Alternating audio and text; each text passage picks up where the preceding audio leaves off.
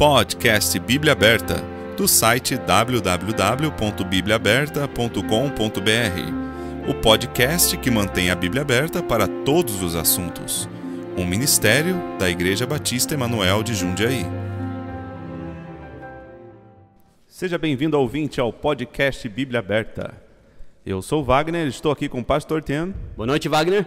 Boa noite, Pastor Teno. Tudo bem? Tudo bem, obrigado.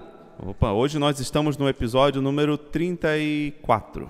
Isso, e tem duas coisas que eu preciso falar antes de nós começarmos. O quê? Primeiro, hoje é o aniversário do Wagner. Opa! Então vamos cantar parabéns para ele mais uma vez, gente, aqui do Instituto. Parabéns pra... Ei, ei. Muitos anos de vida.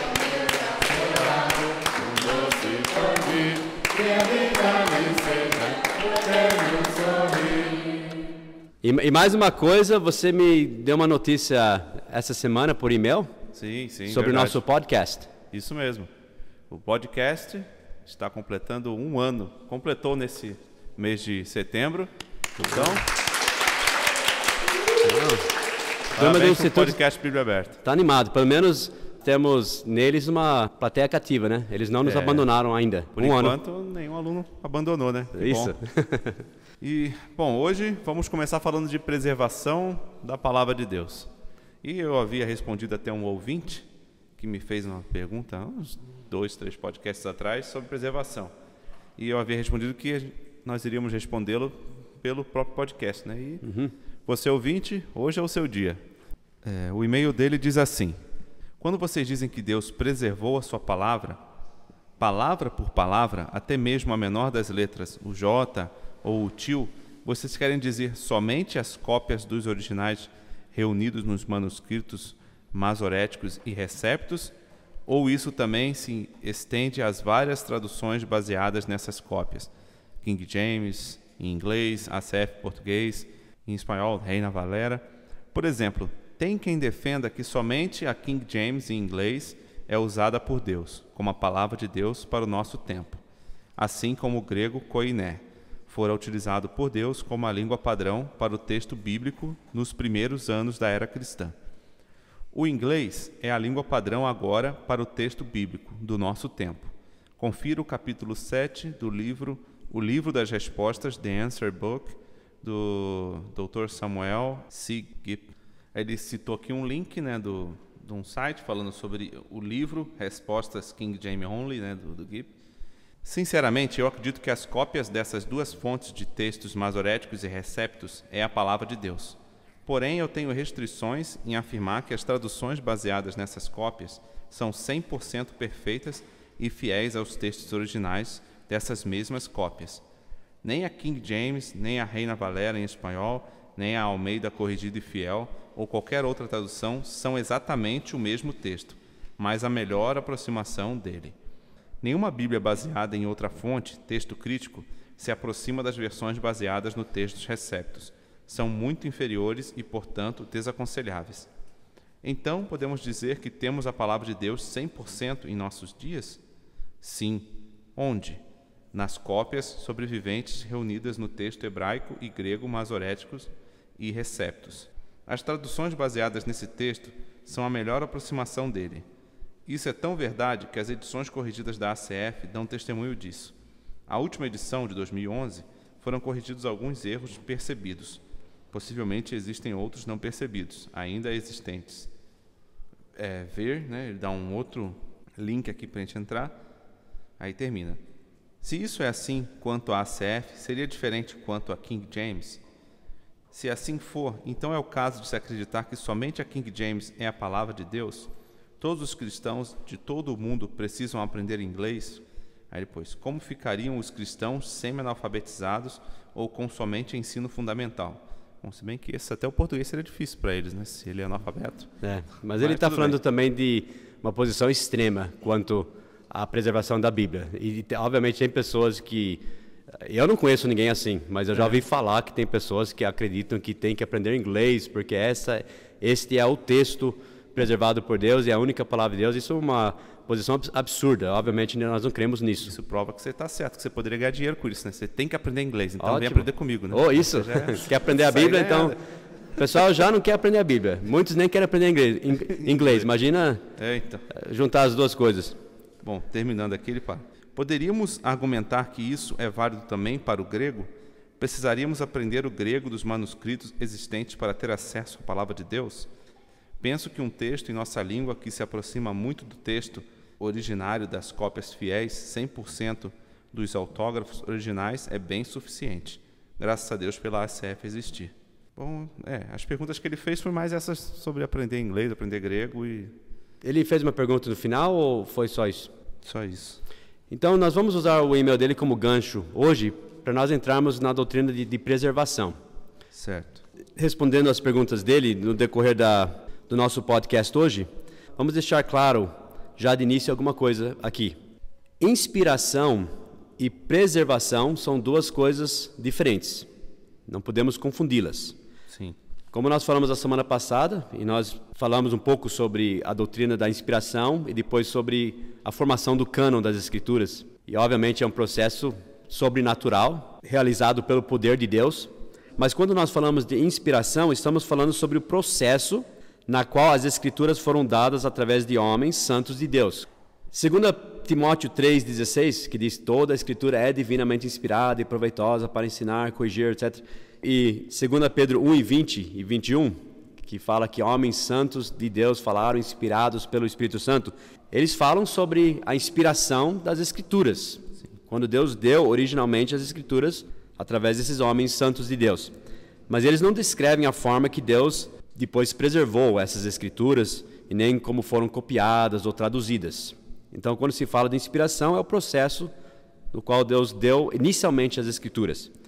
Já a preservação, que nós vamos começar a falar hoje, é o processo na qual Deus guardou as escrituras desde a sua inspiração original, porque não adianta nós falarmos sobre inspiração, toda a escritura é divinamente inspirada se nós não temos elas hoje. O que, que adianta falar, olha, as escrituras são divinamente inspiradas e proveitosas para ensinar, corrigir, redaguir, mas nós não temos todas elas hoje. Lá no primeiro século, talvez a primeira igreja que recebeu tinha tudo isso. Absurdo uma coisa dessas. E a posição de pessoas que adotam o texto crítico. Eles têm a palavra de Deus, eles têm talvez a maioria, mas eles não têm toda a palavra de Deus. A gente vai falar sobre isso. E nós cremos, então, que Deus preservou a sua palavra, não só a sua palavra num conceito geral, abstrato, tipo a ideia, o pensamento dele, mas cada palavra, as palavras dele. Nós vamos mostrar isso hoje. Então, preservação, é- a doutrina da preservação é o processo na qual Deus guardou as escrituras desde a sua inspiração original, nos textos gregos e hebraicos, em que foram escritos originalmente, Sim. e também em boas traduções. Deus usou boas traduções no processo da preservação. A gente vai estudar isso semana que vem. E ele preservou as suas palavras para gerações futuras, para nós hoje. Cada geração precisa buscar cadê as palavras? Onde estão as palavras preservadas de Deus? Sim, é verdade. Deus fala de, de geração em geração, ele vai preservando a sua palavra. Quanto a traduções, nós vamos ver que na providência divina ele usou traduções no processo de preservação da palavra dele. A Bíblia King James que ele mencionou não é uma segunda inspiração. Como eu falei, a inspiração é no grego e no hebraico original. Sim. Só que ele usou, sem dúvida, King James no processo de preservação. Quando a gente falar sobre a história das Escrituras, nós vamos ver numa época em que o inglês se tornou uma língua mundial. Foi bem nessa época que eles começaram a imprimir a Bíblia. A tradução da, da Bíblia King James foi algo único que não existe na história. Os homens que se reuniram, estudiosos, os melhores que jamais existiram. Então é um texto extremamente puro e muito bem traduzido e tem sido usado como padrão. Já diferente do Brasil, que através dos séculos não teve muito interesse nas palavras preservadas de Deus nesse país, infelizmente. Graças a Deus pela Trinitariana e graças a Deus pela Almeida Corrigida Fiel, que, né, que está defendendo as palavras preservadas de Deus na língua portuguesa. Pelo Almeida que fez certo lá no início. Lá no início, e depois com a Sociedade Bíblica do Brasil e outras sociedades bíblicas, eles não ligaram mais para essa doutrina da preservação, eles foram introduzindo corrupções no texto. E, infelizmente, poucos se importaram. E graças a Deus por pessoas que se importam agora no Brasil com isso. Mas já, por exemplo, a Bíblia King James, antes de chegar na, naquele final que tem sido usado por séculos agora, a King James, teve muitos homens de Deus que deram a vida para trazer a Bíblia para a língua inglesa e para defender a pura palavra de Deus. Foi gerações de homens de Deus que amavam e defendiam a palavra de Deus. Sim. Então a história é muito bonita. E eu vejo a King James como um padrão, eu vejo como um instrumento na providência de Deus, no processo de preservação das suas palavras. E foi através do inglês, tanto na Inglaterra, que depois acabou se espalhando pelo mundo, e depois os Estados Unidos, mandando missionários por todo o mundo, em tempos passados, né, ainda manda. Deus espalhou a palavra dele assim pelo mundo. Então, a gente vê a providência de Deus sim nisso. Mas, volto a repetir, as palavras inspiradas eram no grego, no Novo Testamento, e no hebraico e aramaico no Velho Testamento. Só que a preservação é diferente. A gente vai ver como Deus preservou essas palavras e nós temos elas hoje. Sim. São duas coisas diferentes. Então, na Trinitariana, nós não dizemos que a versão trinitariana foi dada por inspiração de Deus, e nem o King James em inglês. Isso é uma posição extrema, até chamado de dupla inspiração, quer dizer, Deus inspirou novamente ou até de uma forma maior em inglês. Tem pessoas que têm essa posição, que uh, nós não cremos que é uma posição bíblica. Mas a trinitariana é a palavra de Deus em português, no sentido que ela traduz de uma forma precisa o texto que foi dado por inspiração por Deus. Então, nesse sentido, nós temos a palavra de Deus preservada no português. Nós podemos dizer com convicção que nós temos a verdadeira palavra de Deus e todas as suas palavras na língua portuguesa. Eu, só que eu acho perigoso a gente ficar falando muito sobre traduções no sentido que achando que a gente poderia fazer melhor do que aqueles que traduziram. É. Tanto no King James pessoas tentam fazer isso e no português eu acho que é perigoso a gente começar a falar, olha, essa palavra poderia ter sido traduzida assim, traduzida assim. Primeiro que isso é discutível. Então, eu acredito que Deus colocou homens muito sábios, inteligentes e traduziram de uma forma muito boa. É, é difícil você achar defeito na tradução, tanto em inglês quanto em português. Nós temos que simplesmente falar, nós temos a palavra de Deus, vamos seguir, né? Tem suficiente para nós obedecermos e fazermos e eu, eu confio muito na tradução né, da ACF. Então a gente fala, é a Bíblia e é uma tradução fiel, lembre-se disso. Ela, ele não tá, não é um parafraseado, não é a interpretação de alguém, é uma tradução cuidadosa e fiel, respeitando o texto original, exatamente o que Deus disse. Por isso nós falamos que é uma tradução de equivalência formal. Então é um texto confiável, é a palavra de Deus em português. E sempre que tiver dúvida, a pessoa também pode pegar um software, alguma coisa, e dar uma olhada como que era no original, ver como que trecho foi traduzida aquela palavra. Às vezes eu gosto de fazer isso Difícil. até mais para comparar palavras na própria Bíblia, porque Sim. muitas vezes, ou sempre, a Bíblia se interpreta, a própria Bíblia interpreta a si mesma. Então, uh, tem recursos muito interessantes, mas é difícil alguém hoje em dia saber mais das línguas originais do que eles sabiam antigamente quando traduziram. E a tradução tem sido provada pelos séculos. Sim. E é uma ótima tradução do, do texto certo, né? uma tradução correta, fiel. Então, é importante a gente não jogar dúvidas sobre a palavra de Deus. Até em português, falar, olha, o grego isso, o grego aquilo. No bom português dá para pessoas entenderem o que a Bíblia está dizendo. Sim. Nós temos a palavra de Deus. Eu, eu acredito nisso, na língua portuguesa. Falando sobre preservação, o que nós queremos dizer com preservação? A preservação é uma doutrina fundamental e está claramente ensinada e declarada na palavra de Deus. É importante nós falarmos isso porque pessoas que defendem o texto crítico, estudiosos até no mundo batista, até que se chamam batistas fundamentalistas, Sim. eles são muito relutantes em defender a doutrina da preservação, porque eles sabem que eles não conseguem na crítica textual chegar a um texto que todos concordam, eles sabem disso. Cada edição muda alguma coisa, cada manuscrito que eles acabam encontrando algum lugar, alguém tenta mudar alguma coisa, eles não concordam entre si os textos da linha alexandrina. Então, você pergunta, você acredita na doutrina da preservação? Eles vão responder, estou falando de batistas, pessoas que se chamam fundamentalistas, Sim. porque pessoas que são apóstatas e hereges, não, eles nem acreditam mesmo. Mas aqueles que se dizem da nossa linha, mas que defendem o texto crítico, eles vão dizer: sim, tem a doutrina da preservação implícita nas Escrituras, mas Deus não falou exatamente como ele preservou. E eles tentam se esquivar, porque eles sabem que eles estão em terra bem frouxa. Sim. Mas nós declaramos categoricamente que Deus preservou a sua palavra e as suas palavras. E nós temos elas hoje. Cada geração, de geração em geração. E não é uma doutrina implícita, subentendida, é claramente ensinada e declarada nas Escrituras. Então Deus prometeu preservar sua palavra, sim.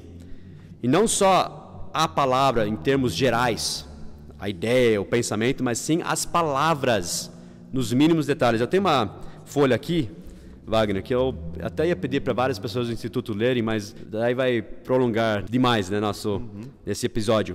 Mas versículos após versículos após versículos que Deus fala sobre suas palavras, a importância de cada palavra. E a gente vai ver algumas, mas uh, esse aqui é só uma folha com três colunas, cheias de versículos, e eu só peguei uma amostra. Poderíamos dar mais do que isso. Mas vamos deixar alguma coisa bem clara aqui. Deus prometeu preservar a sua palavra. Eu vou dar alguns versículos do Velho Testamento e do Novo. Vou, vou pedir, Wagner, que você leia uhum. esses versículos. E a gente vai fazer um breve comentário. Sim. Só para nós deixarmos bem claro que Deus prometeu preservar sua palavra. E é uma doutrina explícita, ensinada, declarada na palavra de Deus. Então, começa com Salmo 12, versículos 6 e 7. As palavras do Senhor são palavras puras, como prata refinada em fornalha de barro, purificada sete vezes. Tu os guardarás, Senhor. Desta geração os livrarás para sempre. Esse Salmo 12, 6 e 7 é uma promessa preciosa que Deus vai preservar as palavras dele, desta geração e para sempre. Nós não vamos entrar em detalhes aqui, a gente poderia até fazer um, um episódio só disso, se alguém quisesse, mas é, esse é um versículo que é atacado, inclusive, uhum. por pessoas que querem tirar a doutrina da, da preservação das Escrituras. Porque, de fato, no hebraico, ele muda de feminino para masculino. Então, quando fala de palavras, está no feminino. Até no português, inclusive, dá para ver essa diferença. Tu os guardarás, daí o os é masculino. Uhum. E a gente, nós não vamos entrar em detalhes aqui. Eu acredito de todo o coração que está dizendo que Deus vai preservar suas palavras, até pelo paralelismo que a gente vê, até pela lei da proximidade. Você vê que foi exatamente depois daquele versículo que ele fala: Tu os guardarás. Teólogos pelos séculos têm defendido que é uma promessa da preservação das, da palavra de Deus. A gente poderia ler citações de vários teólogos do passado. E não só isso, mas essa mesma ambiguidade, ou vamos dizer, essa regra de desigualdade de gêneros se encontra em vários lugares dos Salmos, com a mesma ideia. Por exemplo, Salmos 119 e 111, no português não dá para anotar, mas no hebraico seria a mesma forma. Salmos 119 e 111. Os teus testemunhos tenho eu tomado por herança para sempre, pois são o gozo do meu coração. Então, no hebraico, testemunho seria feminino e são, eles são, seria no masculino tudo indica, e isso acontece no 119 e 129, no 119 e 152 e no 119 e 167 também. Então parece que Deus usa o masculino, falando da sua palavra, ligando a, a ele mesmo, a personalidade dele. E alguns veem esse salmo até como uma promessa não só da preservação da palavra, das palavras de Deus, quanto do povo de Deus também, juntos. Então, por isso, talvez tenha essa ambiguidade. Mas o que é bonito, então, da nossa tradução correta, é que traduz exatamente como está no hebraico. Né? Leia de novo. As palavras do Senhor são palavras puras, como prata refinada em fornalha de barro, purificada sete vezes. Tu os guardarás, Senhor. Desta geração os livrarás para sempre. Então, note que nossa tradução é fiel até no ponto de, quando possível, traduz até o gênero corretamente, como estaria no original. Sim. E eu acredito que esse versículo é um, uma grande promessa da preservação da, das Escrituras, das palavras de Deus. E do povo de Deus também, junto. É Mas pelo paralelismo você vai ver que está falando das palavras de Deus. Porque de fato ele vai preservar o povo dele pelas palavras dele. Sim. Que ele garante. E ele fala até antes que as palavras do ímpio vão perecer e tudo mais. Então ele está contrastando as palavras do ímpio que vão perecer e as palavras de Deus que vão permanecer e proteger esse povo. Daí você pega, pega a NVI, está com a NVI aí no seu iPad? Vamos ver essas traduções tendenciosas e eu acredito desonestas até. Leia o Salmo 12, versículo 6 e 7 na NVI. As palavras do Senhor são puras, são como prata purificada num forno, sete vezes refinada. Senhor, tu nos guardarás seguros e dessa gente nos protegerás para sempre.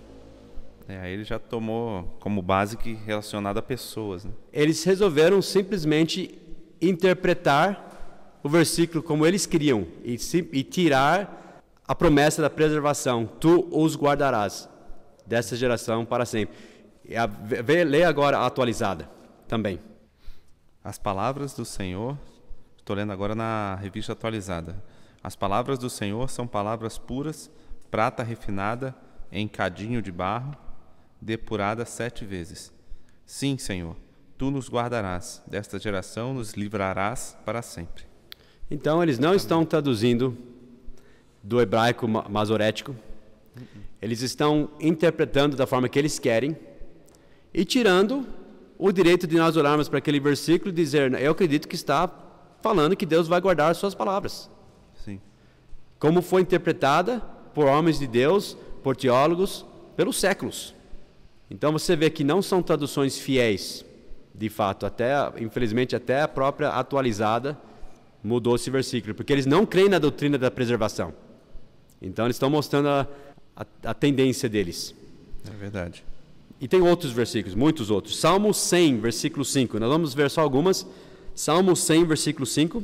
Vamos voltar para fiel, né? Almeida corrigida fiel. Salmo 100, versículo 5. Porque o Senhor é bom e eterna a sua misericórdia, e a sua verdade dura de geração em geração. Deus está prometendo que a sua verdade, onde, onde está a verdade dele? Na Bíblia. Exato. Dura de geração, em geração. Em geração. Então, hoje nós temos a verdade dele. Sim. Salmo 119, 89.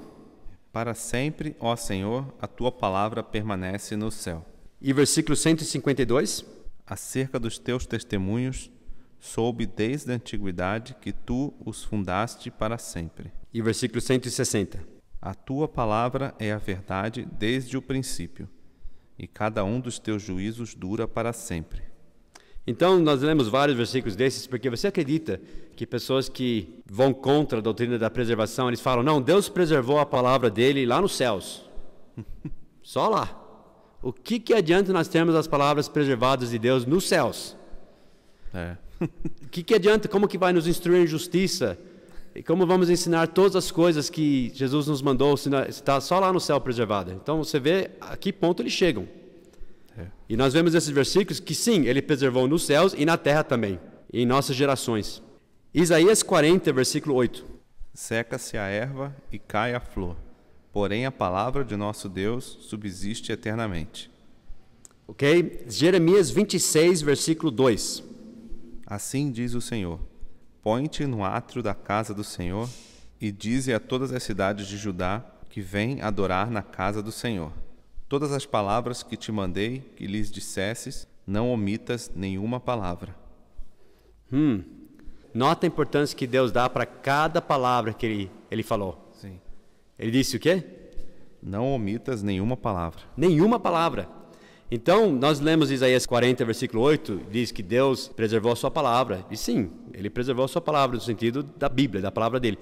E pessoas que querem negar a doutrina da inspiração dizem: não, ele preservou a palavra dele, né, como a verdade dele. Nós não perdemos a verdade geral de Deus. Nós temos aqui, até em qualquer Bíblia você pode achar salvação, por exemplo. Mas Deus se interessa e zela por cada palavra. Ele disse para Jeremias: não deixa nenhuma palavra. Sim. Não omitas nenhuma palavra. Então você vê as pessoas que seguem o texto crítico, as Bíblias deles falam: grande é o mistério da piedade. Aquele, em vez de Deus, se manifestou na carne. E não só isso, mas centenas e milhares até de palavras omitidas, mudadas. Que falta de respeito e reverência às palavras de Deus. É, isso muda doutrinas, muda muita coisa. Pessoas falam, não, é, não muda muita coisa. E se você tivesse uma Bíblia que você soubesse que uma palavra foi mudada, você ligaria? Deus liga. Sim. Ele falou nenhuma palavra.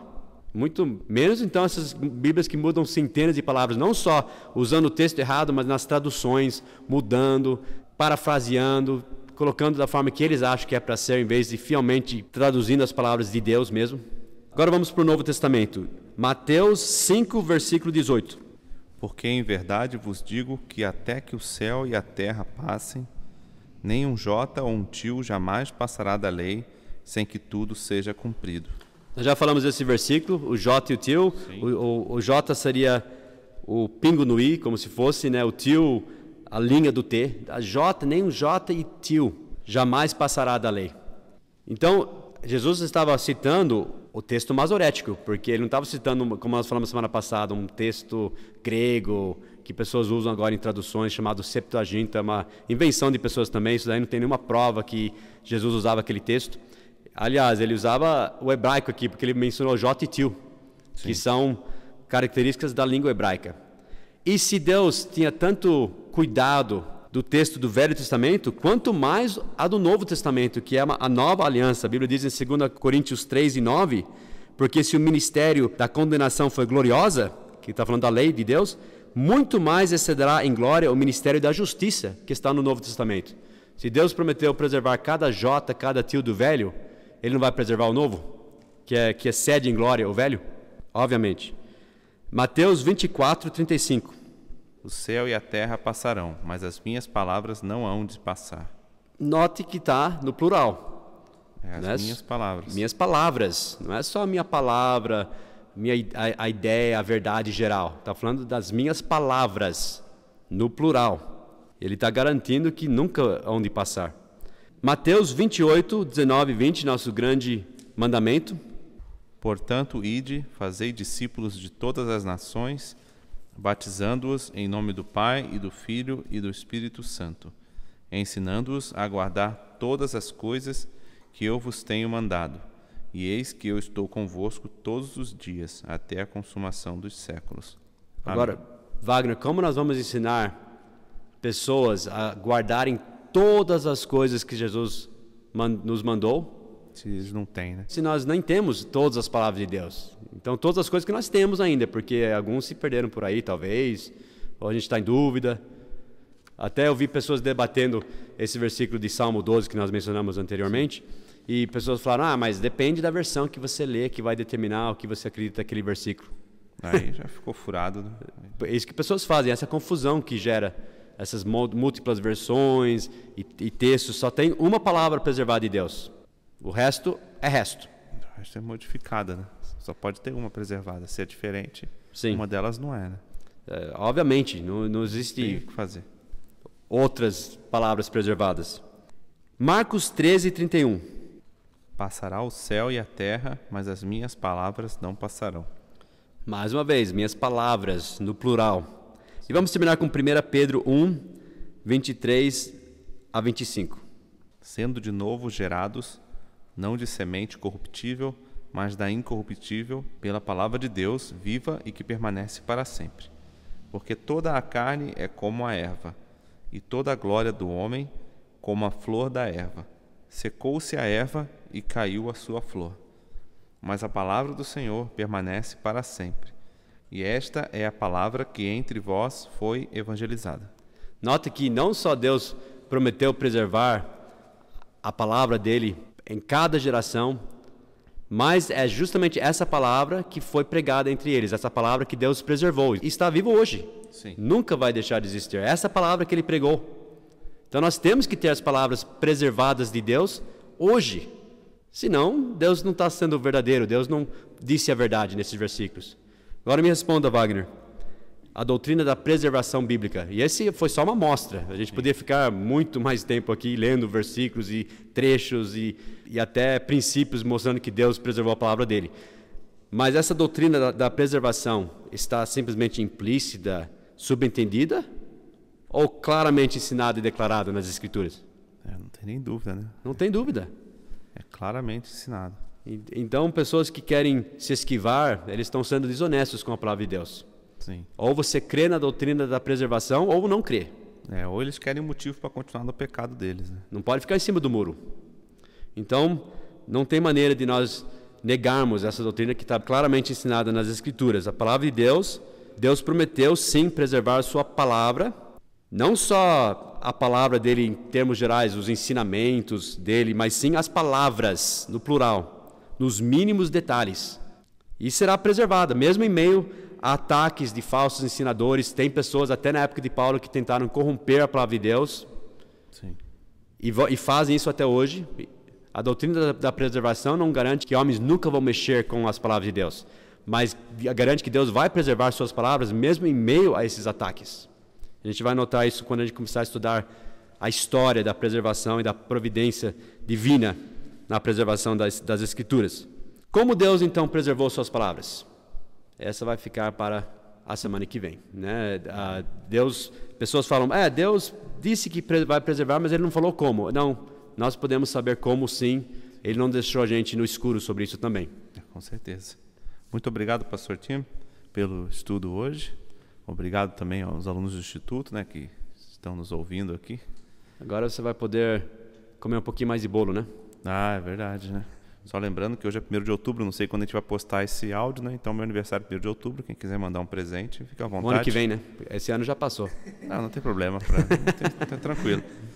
E agradeço a todos pela audiência. Muito obrigado por tudo e até a próxima semana, pastor. Obrigado, Wagner. Até a próxima semana. Até.